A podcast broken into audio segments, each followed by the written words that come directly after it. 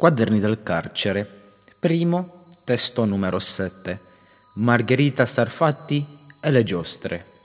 Nella recensione di Goffredo Bellonci del palazzone di Margherita Sarfatti, Italia letteraria 23 giugno 29, si legge Verissima quella timidezza della Vergine che si ferma pudica innanzi al letto matrimoniale, mentre pur sente che esso è benio e accogliente per le future giostre questo pudore che sente con le espressioni tecniche dei novelieri licenziosi impagabile. Avrà sentito anche le future molte miglia e il suo pelliccione ben scosso.